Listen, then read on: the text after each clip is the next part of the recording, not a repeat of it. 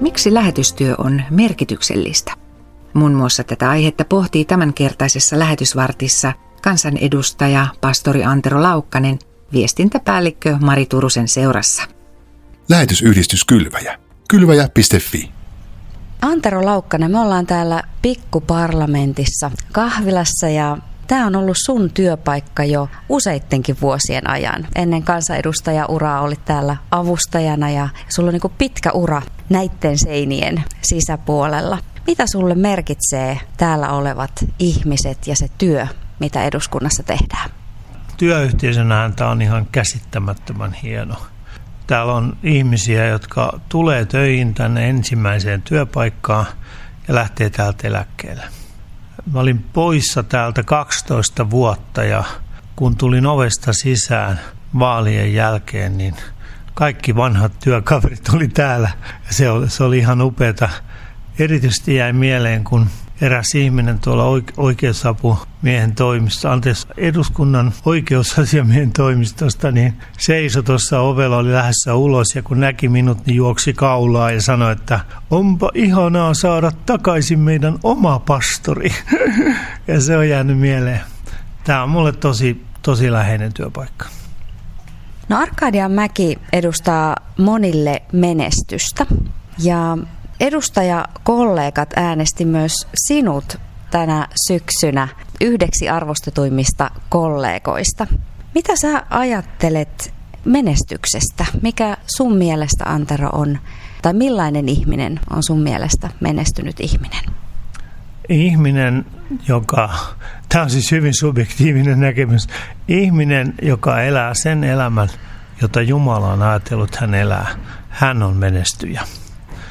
Sitten on nämä ulkoiset asemaan liittyvät menestykset ja ihmisen ahkeruuden ja ponnistuksen mukana tuomat menestykset, niin ne on sitten myös tärkeitä asioita menestymisessä ja erityisesti tässä talossa, että miten saa äänensä kuuluvia ja tällä tavalla, niin ne on tärkeitä elementtejä siellä.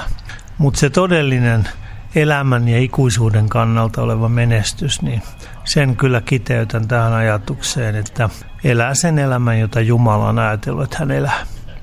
Miten sen Jumalan suunnitelman voi sitten löytää? Toi kuulostaa hienolta ajatukselta, mutta käytännön ihmisenä heti rupeaa miettimään konkretiaa.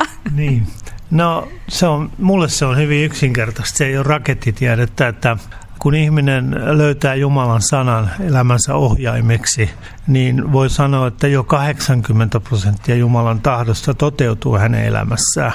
Se kaksikymmentä prosenttia, siis nämä prosentit on itseni keksimiä, mutta se kaksikymmentä prosenttia on sitten enemmän johdatusta sen Jumalan tahdon sisällä, sitä yksilöllistä johdatusta. Ja rukous ja Raamatun tutkiminen, niin ne yhdessä on kyllä sellainen ohjausväline, että, että se menestys, jota Jumala meille ajattelee, joka siis liittyy hänen tahtonsa toteutumiseen, niin löytyy kyllä aika helposti tästä yhtälöstä. Se on vain ihmiselle vähän vaikea tie, varsinkin nykyihmiselle, kun tuntuu, että aika ei ole mihinkään, että sitten pitäisi hiljentyä Raamatun edessä ja rukoukseen, niin sitten me tehdään paljon huonoja valintoja sen takia. No, kansanedustajuuden lisäksi sä oot ennen kaikkea pastori, jo, jo niin kuin ennen tätä kansanedustajan uraa. Ja jo vuosien ajan sä oot kertonut unelmastasi, että sitten kun sä jäät eläkkeelle, niin sä haluat lähteä lähetystyöhön. Minkä takia sä koet lähetystyön näin merkityksellisenä? Tämä on semmoinen asia, joka iskostui vähän päälle kaksikymppisenä mun sisuksiin, että lähetystyö on itse asiassa se asia, joka on kaikista lähinnä Jumalan sydäntä. Mennä siis kaikkeen maailmaan ja, ja viedä evankeliumia. Ja se on ihan mulla niin kuin ytimissä, että jopa silloin aikanaan, kun yhdeksänkymmentäkahdeksan majakkaseurakunta perustettiin, niin meidän ensimmäinen kolehti kerättiin lähetystyölle, vaikka meillä ei ollut mitään lähetyskohdetta. Ja se laitettiin niin sanotusti tynnolle odottamaan sopivaa kohdetta. Ja, ja se kirjattiin meidän seurakunnan perusajatuksiin, että tämä seurakunta on lähetysseurakunta myös koko olemukseltaan. Ja, ja siitä mä oon kyllä pitänyt kiinni Sitten myöhemmin, kun itse en ole ollut lähetyskentällä muuta kuin käymässä, niin myöhemmin sitten kaksituhattakolme yhdessä Rukousillassa meidän seurakunnan sydämelle laskettiin Tibetin kanssa. Ja se on lähtemättömästi jäänyt, jäänyt sydämeeni ja, ja sitä kohti haluaisin mennä. No ymmärtääkseni sä oot myös Kylväjä-lehden lukija. Miten sä näet Kylväjän työn? No sehän on ydintyötä. Te olette ydinvoimalaitostyöntekijöitä. Evankeliumi on valtava voima ja te olette myös valtavan siunattuja. Kaikki, jotka antaa elämänsä alttiiksi lähetystyön ympärille, voivat olla varmoja siunauksesta. Ja Kylväjän työ on todella merkityksellistä. Se on pitkäjänteistä, suunnitelmallista, se on tavoitteellista ja se, mä näen, että se on niin kuin sitä seurakunnan ydintyötä, niin kuin kristillisyyden ydintyötä. Ja sen takia se on, se on tärkeää, että siihen aina liittyy siunaus, kun lähtee lähetystyöhön. Jotkut seurakunnat suree välillä, kun ei rahat meinaa riittää mihinkään ja opetuslapsia kerran surettiin ihan sama asia. Mistä me saadaan rahat, että me voidaan maksaa veroja? Niin Jeesus sanoi, että menkää kalaa. Ja kalan suussa on rahaa. Ja mä aina naurattanut tämä Jeesuksen ajatus, että lopulta rahat on niin kuin siellä työn äärellä. Ne ei ole jossain ulkopuolella, ne on siellä kalan suussa. Että lähtekää kalaan, niin kaikki rahat tulee, mitä ikinä tarvitsette. Että jotenkin musta se on niin hauska se kuva, että miksi Jeesus just sen ajatuksen sanoi. Tietysti ne oli kalastajia, mutta, joo, mutta tämä, tämä ajatus siihen, että, että siunaus on siellä.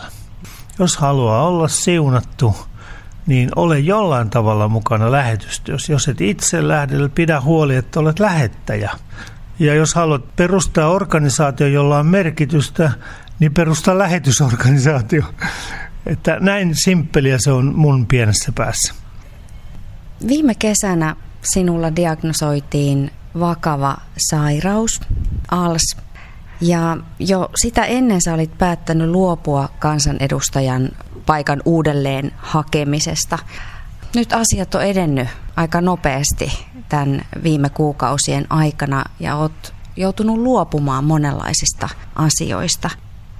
Miten Jumala on sua puhutellut näiden vaiheiden keskellä?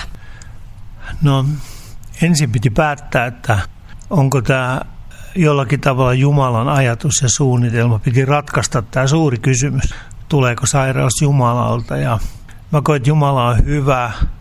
Kristus on kuollut meidän sairauksien puolesta. Me ollaan parannettu ne haavojen kautta. Mä ajattelin, että tämä ei liity Jumalaan millään tavalla, mutta Jumala haluaa tämän kautta ottaa minusta vielä syvemmän otteen. Ja mä oon, mä oon antanut Jumalan viedä mut sinne, mihin hän toivoo ja ajattelee, että hän voi tätä sairautta käyttää. Mä oon jo vuosi vuosikymmeniä rukoillut joka päivä, että Herra, tässä on mun elämä, tässä on mun ne päivät, ne hetket, jotka on jäljellä, ne olkoon sinun. Nyt mä oon ensimmäisen kerran joutunut rukoilemaan, löytänyt rukouksessa sen ulottuvuuden, että Herra, mä haluan antaa sulle myös minun kuolemani. Ja se on ollut aika vaikea rasti olla yksin Jumalan edessä. Vähän niin kuin Jeesus Getsemanessa, että en mä tosiaankaan halua tätä maljaa. Tämä ei ole ollenkaan se, mitä mä haluan elämältä. Mutta Herra, tapahtuko sinun tahtosi? Mä annan sinulle myös minun kuolemani. Ja mun rauha on ihan käsittämätön. Mun ilo on ihan käsittämätön. Mun piti kysyä mun vaimolta, että psyykkaaks mä itseäni jotenkin, kun mä aamulla herään ja hymyilen ja mulla on kiitollinen olo. Niin vaimo sanoi, että ei, kyllä sä vaan oot tollanen. No hän tuntee mut hyvin. Mä kysyin eduskunnassa saman kysymyksen.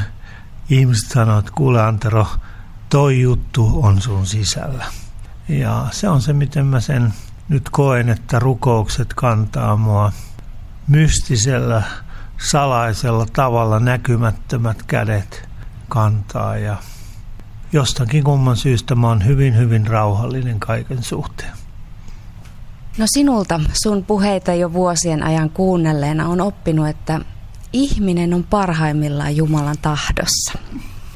Miten sä rohkaisisit kuulijaa etsiytymään Jumalan suunnitelmaan? Yksikään ihminen ei synny tähän maailmaan ilman, että Jumalan tarkoitus olisi hänen sisällään. Ja ihmisen tulee hakeutua lähelle Jumalaa, kuuntelemaan häntä. Kun ihminen hedelmöittyy, ensimmäinen asia, joka hänessä syntyy, on kuuleminen. Ne lihaksen ja lihan ja solujen osat, jotka sisältää kuulemisen. Ja kun ihminen kuolee, niin viimeinen asia, joka hänessä sammuu, on kuuleminen. Ja, ja kun Jumalan sana sanoo, että ne, joilla on korvat, ne kuulkoon, niin se tarkoittaa itse asiassa, koska sinulla on korvat, niin kuuntele.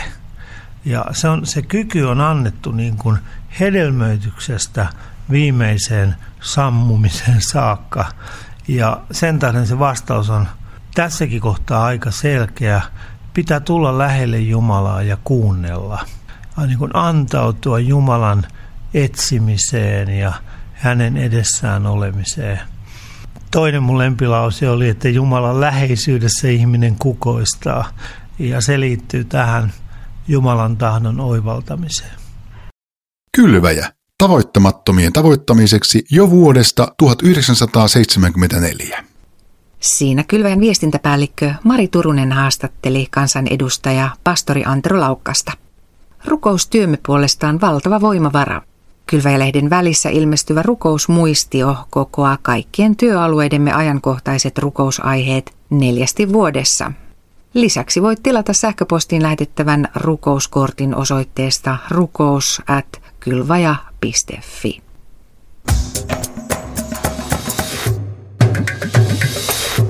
kylvaja piste fi